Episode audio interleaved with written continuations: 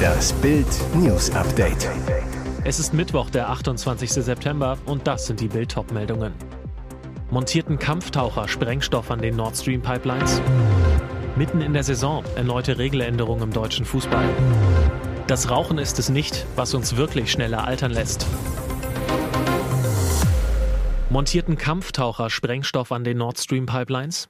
Während der Winter immer näher rückt, schießt Gas aus drei Lecks in den Pipelines Nord Stream 1 und 2. Hintergrund des Austritts, laut Militärexperten und Spitzenpolitikern, eine Sabotageaktion. Ob Russland hinter dem gezielten Angriff steckt, wird international vermutet, ist jedoch nicht bewiesen. Zwei Szenarien, wie der Anschlag auf die Leitungen verübt worden sein könnte, werden derzeit diskutiert. Szenario 1. Kampftaucher haben Sprengsätze auf den Pipelines platziert. Der Guardian bezieht sich auf eine nicht näher genannte britische Militärquelle, wonach ein U-Boot für einen solchen Einsatz ungeeignet sei. Der Grund, die Ostsee sei an den Stellen nicht tief genug, selten mehr als 100 Meter. Die U-Boote wären leicht zu entdecken gewesen. Wahrscheinlicher, dass die Sprengsätze bei dem Kampftaucherszenario von einem getarnten Handelsschiff aus platziert worden sind, möglicherweise schon vor Tagen oder Wochen. Szenario 2. Die Sprengsätze wurden mit Hilfe von Unterwasserdrohnen angebracht. Auch bei diesem Szenario ist denkbar, dass das explosive Material schon vor längerer Zeit geparkt worden ist. Dass es sich bei dem Gasaustritt um einen gezielten Angriff handelt, gilt inzwischen als unstrittig. Mehrere europäische Politiker sprachen von vorsätzlichen Handlungen. Mitten in der Saison erneute Regeländerungen im deutschen Fußball. Sieben Spieltage ist die Bundesliga alt, die Saison in vollem Gange und doch wird jetzt eine Regel geändert. Darüber hat die DFB Schiri GmbH informiert. Der DFB veröffentlichte eine Pressemitteilung mit der Überschrift Torwartverhalten beim Strafstoß, keine Toleranz mehr. Darin heißt es, die DFB-Schiedsrichter sollen regelwidriges Verhalten von Torhütern bei Strafstößen ab sofort strenger bestrafen. Mitten in der Saison, mitten in der Länderspielpause. Weiter heißt es, konkret bedeutet das, bewegt sich der Keeper zu früh von der Linie und hält in der Folge den Ball, ist der Strafstoß zu wiederholen. Der Torhüter muss sich laut Regelwerk mindestens mit einem Teil eines Fußes auf, über oder hinter der Torlinie befinden. Klartext, der bisherige Toleranzbereich, den Torhüter während der Ausführung des Elvers noch hatten, ist Geschichte. Bewegt sich der Torhüter zu früh und pariert den Elfmeter, muss der Strafstoß wiederholt werden, muss im Zweifelsfall der Kölner Keller eingreifen. Übrigens, international ist diese Auslegung der Regel schon üblich. Nun wird sie auch in Deutschland angepasst, das Regelwerk vereinheitlicht. Fragt sich nur, warum das nicht vor der Saison passiert ist. Herr Habeck, ein Blackout bedeutet für mich den Tod. Ein Blackout ist für die kleinen Helden in Robert Habecks Kinderbuch ein großes Abenteuer. Für Andrea Schleich aus Hochborn in Rheinland-Pfalz wäre so ein Blackout der größte anzunehmende Unfall und womöglich das Todesurteil. Die gelernte Kauffrau leidet an COPD, einer schweren chronischen Lungenerkrankung. Ich wollte es lange nicht wahrhaben, sagt sie, bis ich vor viereinhalb Jahren einen Zusammenbruch hatte. Seitdem trägt sie eine Nasenbrille. Das Gestell dient dazu, zwei Schläuche in ihre Nasenlöcher zu führen. Über die wird ihr aus einem Kompressor Sauerstoff zugeführt, Tag und Nacht. Der Kompressor läuft mit Strom. Fällt der Strom aus, dann geht es mit mir schnell zu Ende, sagt sie. Ihr Notstromaggregat würde sieben, acht Stunden helfen. Aber dann, zwei, drei Stunden ohne Beatmung, würde ich nicht überleben. Fünf Millionen Menschen in Deutschland leiden an COPD. Nach Herzinfarkt und Schlaganfall ist die Lungenkrankheit die dritthäufigste Todesursache.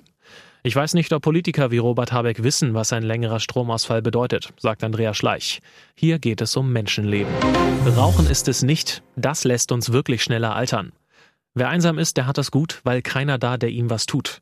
So ganz recht hatte der deutsche Dichter Wilhelm Busch mit dieser Aussage wohl nicht. Eine neue internationale Studie zeigt, wie schlecht Einsamkeit wirklich für uns ist. Überraschend, ein Team um Fedor Galkin vom Startup Deep Longevity Limited hat herausgefunden, dass psychische Faktoren uns sogar rascher altern lassen als das Rauchen.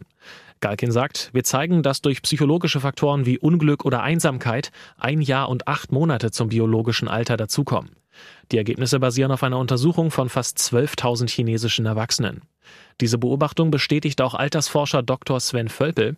Es ist auf jeden Fall so, dass soziale Kontakte und Interaktion eine große Auswirkung auf den Alterungsprozess haben. Insgesamt nennt er sieben Faktoren, die das biologische Alter positiv beeinflussen. Eine positive Lebenseinstellung, genug Bewegung, ausreichend Schlaf, ausgewogene Ernährung, viele soziale Kontakte und Interaktionen, regelmäßige Entspannung und ruhige Atmung. Und jetzt weitere wichtige Meldungen des Tages vom Bild Newsdesk. EU-Chefin zum Pipeline-Krimi in der Ostsee. Von der Leyen droht Nord Stream-Saboteuren. Die EU-Chefin hat sich festgelegt. Die Lecks in den Ostsee-Pipelines Nord Stream 1 und 2 sind durch einen gezielten Angriff entstanden. Über die Sabotageaktion habe sie mit der dänischen Ministerpräsidentin Mette Frederiksen gesprochen, schrieb Ursula von der Leyen am Dienstagabend auf Twitter. Den Saboteuren drohte sie, jede vorsätzliche Störung der aktiven europäischen Energieinfrastruktur ist inakzeptabel und wird zur stärkstmöglichen Reaktion führen. Es sei von größter Bedeutung, die Vorfälle jetzt zu untersuchen, um vollständige Klarheit über die Ereignisse und den Grund zu erhalten, so die EU-Chefin weiter. Auch denen Ministerpräsidentin Frederiksen sagte am Dienstagabend, dass ihre Regierung die Pipeline-Lecks auf vorsätzliche Handlungen zurückführe. Die klare Meinung der Behörden sei, dass es sich nicht um einen Unfall handle. Mögliche Verursacher nannte sie indes nicht. Der dänische Energie- und Klimaminister Jürgensen sagte, die Löcher, durch die das Gas austritt, seien zu groß, um eine zufällige Ursache zu haben. Die Leitungen von Nord Stream 1 und 2 sind derzeit zwar nicht in Betrieb, aber mit Gas gefüllt. Kopenhagen geht davon aus, dass es noch mindestens eine Woche dauern werde, bis das aus den Leitungen austretende Methan aufgebraucht sei, sagte Jürgensen. Bankenriesen müssen blechen. Milliardenstrafe, weil Mitarbeitende bei WhatsApp chatteten. Ungeregelte Kommunikation über Messenger-Dienste wie WhatsApp kommt eine Reihe großer Banken und Finanzfirmen in den USA teuer zu stehen. Die insgesamt 16 Unternehmen werden umgerechnet knapp 1,15 Milliarden Euro Strafe zahlen. Das hat die US-Börsenaufsicht SEC am Dienstag mitgeteilt. Unter anderem müssen Barclays Capital, Goldman Sachs, Morgan Stanley und Deutsche Bank Securities blechen. Mitarbeitende der Finanzinstitute hatten sich über Messenger-Apps zu geschäftlichen Angelegenheiten ausgetauscht. Die US-Behörden sahen darin einen schwerwiegenden Regelverstoß, da die Unternehmen die Kommunikation in den verschlüsselten Diensten nicht wie vorgeschrieben archivieren konnten. SEC-Chef Gary Gensler kritisierte, dass die Finanzfirmen dadurch das Vertrauen des Marktes beschädigt hätten. Bereits Ende vergangenen Jahres wurden gegen die Großbank JP Morgan nach den Ermittlungen Strafen von insgesamt 200 Millionen Dollar verhängt. Der erste Kandidat für Promi Big Brother. Er könnte über Bohlen auspacken. Bild erfuhr, DSDS-Kultkandidat Menderes Badji ist der erste von zwölf Teilnehmenden der diesjährigen Ausgabe von Promi Big Brother. Die Sat1-Show startet am 18. November. TV-Erfahrung bringt der schräge Sänger reichlich mit. In 15 Staffeln von Deutschland sucht den Superstar war er bisher zu sehen und zu hören. Rekord. 2002 nahm Menderes zum ersten Mal an einem DSDS-Casting teil und scheiterte kläglich. Auch in den darauffolgenden Staffeln war ihm kein Glück beschieden, aber er steigerte seinen Bekanntheitsgrad enorm und seine Beliebtheit beim Publikum. Menderes wurde Kult. 2016 wurde er sogar zum RTL Dschungelkönig bei Ich bin ein Star holt mich hier rausgewählt. Mit Mittlerweile kann Menderes gut von seinem Gesang leben. Er tritt regelmäßig auf. Ein erstes eigenes Album ist demnächst geplant. Auch hat er sich eine Fanbasis erschaffen, die komplett hinter ihm steht. Hier ist das Bild News Update. Und das ist heute auch noch hörenswert.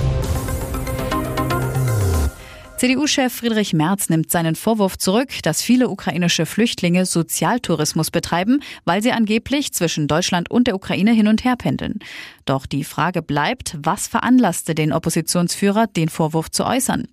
Denn das Bundessozialministerium erklärte auf Bildanfrage, dass weder dem Ministerium noch der Bundesarbeitsagentur Erkenntnisse zu dem angeblichen Sozialtourismus der Ukrainer vorliegen. Auf Bildanfrage bei der CDU, auf welche Informationen Friedrich Merz seine Aussagen gestützt habe, gab es keine Antwort. Ausgerechnet ein Parteifreund stellt nun eine brisante Spekulation auf. Merz könnte auf russische Desinformation reingefallen sein. Der CDU-Bundestagsabgeordnete Johannes Steiniger schrieb auf Twitter, dass er vor einigen Wochen bei Behörden im Wahlkreis nachgefragt habe, ob es Anzeichen für Sozialleistungsmissbrauch gebe, da entsprechende Postings und Sprachnachrichten über WhatsApp kursierten. Die klare Antwort sei gewesen, dafür gibt es keinerlei Anzeichen. Gemeint eine Sprachnachricht, in der von Ukrainern die Rede ist, die mit dem Transportunternehmen Flixbus zwischen Deutschland und der Ukraine pendeln, um Sozialhilfe abzugreifen. Sie wurde zunächst per WhatsApp verbreitet und auf anderen Plattformen wie TikTok oder YouTube aufgegriffen. Heißt, Steiniger vermutet, dass die besagte Sprachnachricht von russischen Akteuren in die Welt gesetzt wurde, um ukrainische Flüchtlinge in ein schlechtes Licht zu rücken. Long-Covid ist das Schreckgespenst, wenn es um die Folgen einer Corona-Erkrankung geht. Die möglichen Beschwerden sind breit gefächert und reichen von Kurzatmigkeit über den Verlust von Geschmacks- und Geruchssinn bis hin zu Kraftlosigkeit. Laut eines britischen Forscherteams gibt es insgesamt 62 Symptome, die im Zusammenhang mit Long-Covid stehen könnten. Darunter auch kognitive Probleme wie Konzentrations- oder Gedächtnisstörungen. Wissenschaftler des Universitätsklinikums Hamburg-Eppendorf haben allerdings in einer Studie zeigen können, dass sich in den meisten Fällen keine Einschränkungen in puncto Gedächtnis und Konzentration nachweisen lassen, die auf eine Corona-Erkrankung zurückzuführen sind. Heißt, die Symptome werden subjektiv häufig überschätzt. Die UKE-Wissenschaftler um die Psychologin Anna Baumeister von der Klinik und Poliklinik für Psychiatrie und Psychotherapie hatten für ihre Studie Daten aus den Jahren 2015 und 2021 von 428 Patienten untersucht. Dabei ging es unter anderem um den Vergleich der subjektiven Einschätzung von Konzentrations- und Gedächtnisleistungen mit tatsächlichen Leistungen aus verschiedenen Tests. Das Ergebnis? Es konnte in den meisten Fällen keine Verschlechterung nach einer Corona-Erkrankung festgestellt werden, auch wenn die Patienten angaben, dass sie sich seitdem etwas zum Negativen verändert haben. Zweieinhalb Millionen Menschen waren in Florida auf der Flucht, als sich Wirbelsturm Ian der Westküste des US-Bundesstaates näherte. Der Hurricane intensivierte sich dabei weiter. Der Sturm hatte Dienstag beim Überqueren des westlichen Teils von Kuba bereits schwere Verwüstungen angerichtet.